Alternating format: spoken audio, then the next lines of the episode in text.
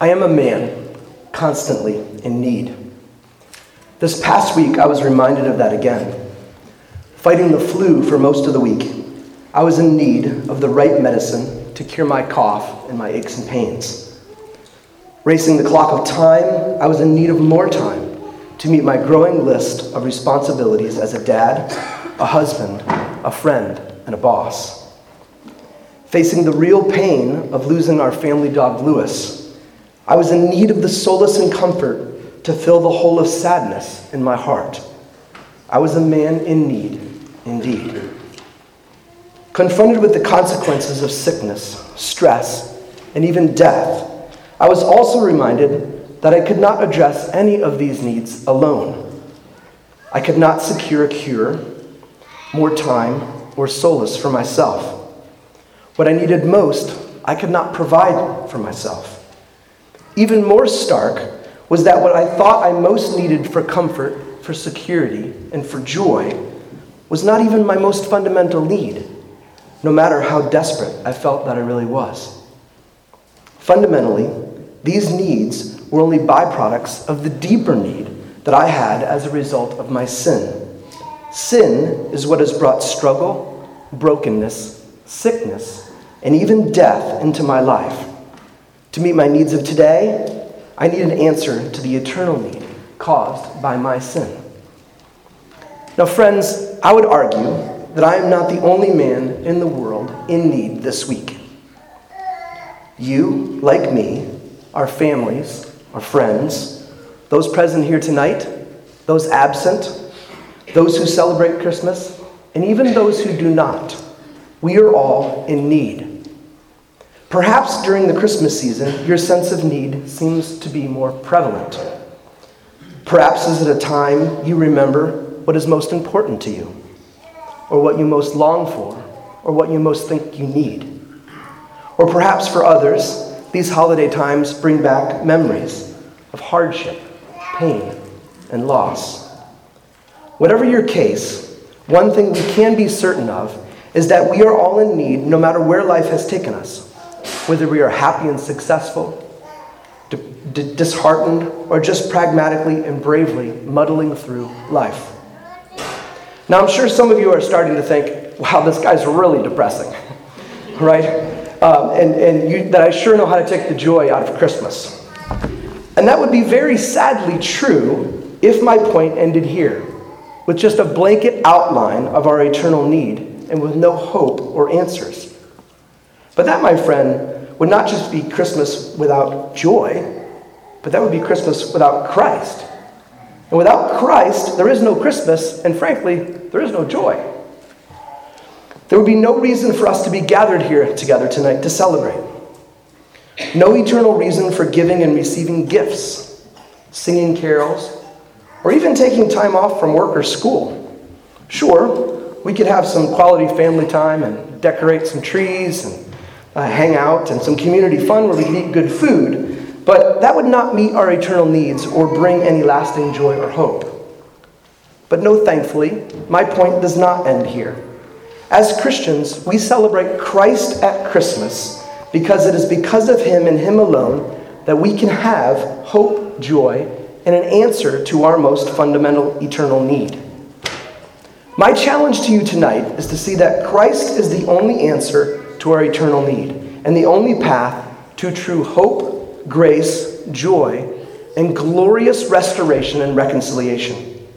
And that, my friends, is truly worth celebrating at Christmas and, quite frankly, every other day of the year.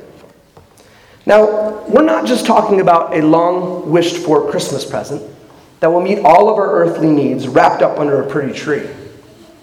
But rather, we are talking about the most precious eternal gift that could be given. One that by God the Father's design was not laid under a decorated tree, but instead was nailed to a very ugly and brutal tree in answer and in fulfillment of the need caused by our sin. Whether you know it or not, this is the heart of the very thing that Christians celebrate on Christmas God's provision of the only complete answer to our most fundamental need, an answer for the consequences of our sin. That answer is what we've been singing and reading about this evening. So turn with me back in your Bibles to the passage that our sister Gina just read, to John chapter 1, verses 1 through 18, which again, for reference, can be found on page 886 in the Bibles provided. This answer to our most universal and fundamental need is what, in our passage, the author John calls the Word. Read with me again verses 14 through 17. And the Word became flesh and dwelt among us. And we have seen his glory, glory as of the only Son from the Father, full of grace and truth. John bore witness about him and cried out, This was he of whom I said, He who comes after me ranks before me, because he was before me. And from his fullness we have all received grace upon grace. For the law was given through Moses, grace and truth came through Jesus Christ.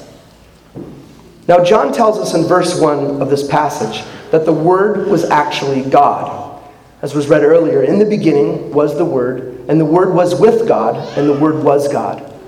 We can further tell from the end of verse 14 which part of the Godhead actually became flesh, where it says, Glory as of the only Son from the Father. So the Son of God, Jesus, became flesh took on the form of a man, and dwelt among us. Note that he was God first, and then became man, and not the other way around. It's not as if God the Father just perfected a man into being God. No, God's Son was made flesh. He was made what Bible commentaries call the weakest part of being a human. Paul, writing in 2 Corinthians 13 4, says that he was crucified in weakness. Jesus was crucified as a human.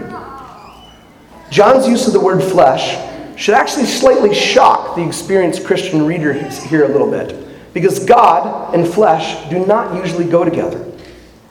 Other places in Scripture speak of flesh as being part of being mortal and dying, like a passing wind, as the psalmist says in Psalm 78 39. Peter tells us that Christ was put to death in the flesh 1 Peter 3:18. Genesis 6:3 speaks of flesh as being man tainted with sin. Romans 8:3 says that Christ was without sin and yet appeared in the likeness of sinful flesh and condemned sin in the flesh. The eternal flesh became the very thing that he was the farthest from being in his very essence. This is what makes the Redeemer's love all the more wonderful that he who made everything made himself the meanest of all things without being corrupted, so that he could redeem and save us from our sins. He left his rightful place at the right hand of God the Father to lower himself in accordance with his Father's will. He also experienced the human conditions of temptation, struggle, brokenness, and sickness. He was tempted by the devil in the wilderness. He wept at the death of Lazarus. He was hungry while traveling. He got tired and needed sleep in the boat and again in the garden. We are also told in verse 14, though, that he also retained his glory, full of grace and truth. And this was glory that only God possesses or could possess. Note also how John's use of the word dwelt mirrors here the Old Testament imagery of how God the Father tabernacled among his people. His divine presence was among us. So while Jesus was fully man, he also was still fully God. So the Word, Jesus Christ, retained all of his glory even when he became flesh and dwelt among his creation. And he did so without ever sinning. For he was without sin so that he could fulfill his Father's purpose by being the perfect sacrifice. John combines the two concepts of being made flesh and dwelling among us, demonstrating this perfect mystery of how God was fully man while still being fully God. The Apostle John also tells us that this birth was no ordinary birth, but one for a unique and special purpose. Now, the Word was more than just a cute baby in a manger. There are lots of those. But there was and will only ever be one Made flesh. The Word's purpose was to deliver grace and truth, Look at verse 17. For the law was given through Moses, grace and truth came through Jesus Christ. But why is this special purpose? Why is this a special purpose? And why was this unique for Jesus? Let's look again at our passage. From the earlier verses in chapter 1, we see there in verses 4 through 9 that the world was full of darkness, was full of sin, and in need of light, which in turn would bring life that would overcome the darkness in the world. In fact, the prediction of this light's coming is exactly what John the Baptist was bearing witness to in verses 7 and 15. Now, note that this is not the Apostle John, the author of, of John, but the John that the author is writing about in verse 6, where he says, There was a man sent from God whose name was John. It was the whole purpose of his job to help prepare the world as a witness that all might believe through him. John the Baptist was the flesh that prepared the way for the he who comes after me ranks before me because he was before me. This he was the Word become flesh, the Son of God Jesus Christ, the light who brought life in him to the world that we see back in verse 4. That was the special purpose of the Word becoming flesh and dwelling among us, to bring grace and truth so that all who believed in his name, he gave the right to become children of God. The Holy God, the creator of the universe and of you and me, sent his one and only Son to be born of a virgin to walk this earth as fully God and fully man, while remaining sinless, to die on a cross and defeat death once and for all who repent and believe. The Word became flesh to die, to save his people from their sins. This is the gift Christians rejoice of on Christmas. My friends, does this gift belong to you? Now, some of you may be sitting there thinking, wait a minute. I completely disagree with this guy's entire premise. I'm in charge of my own destiny.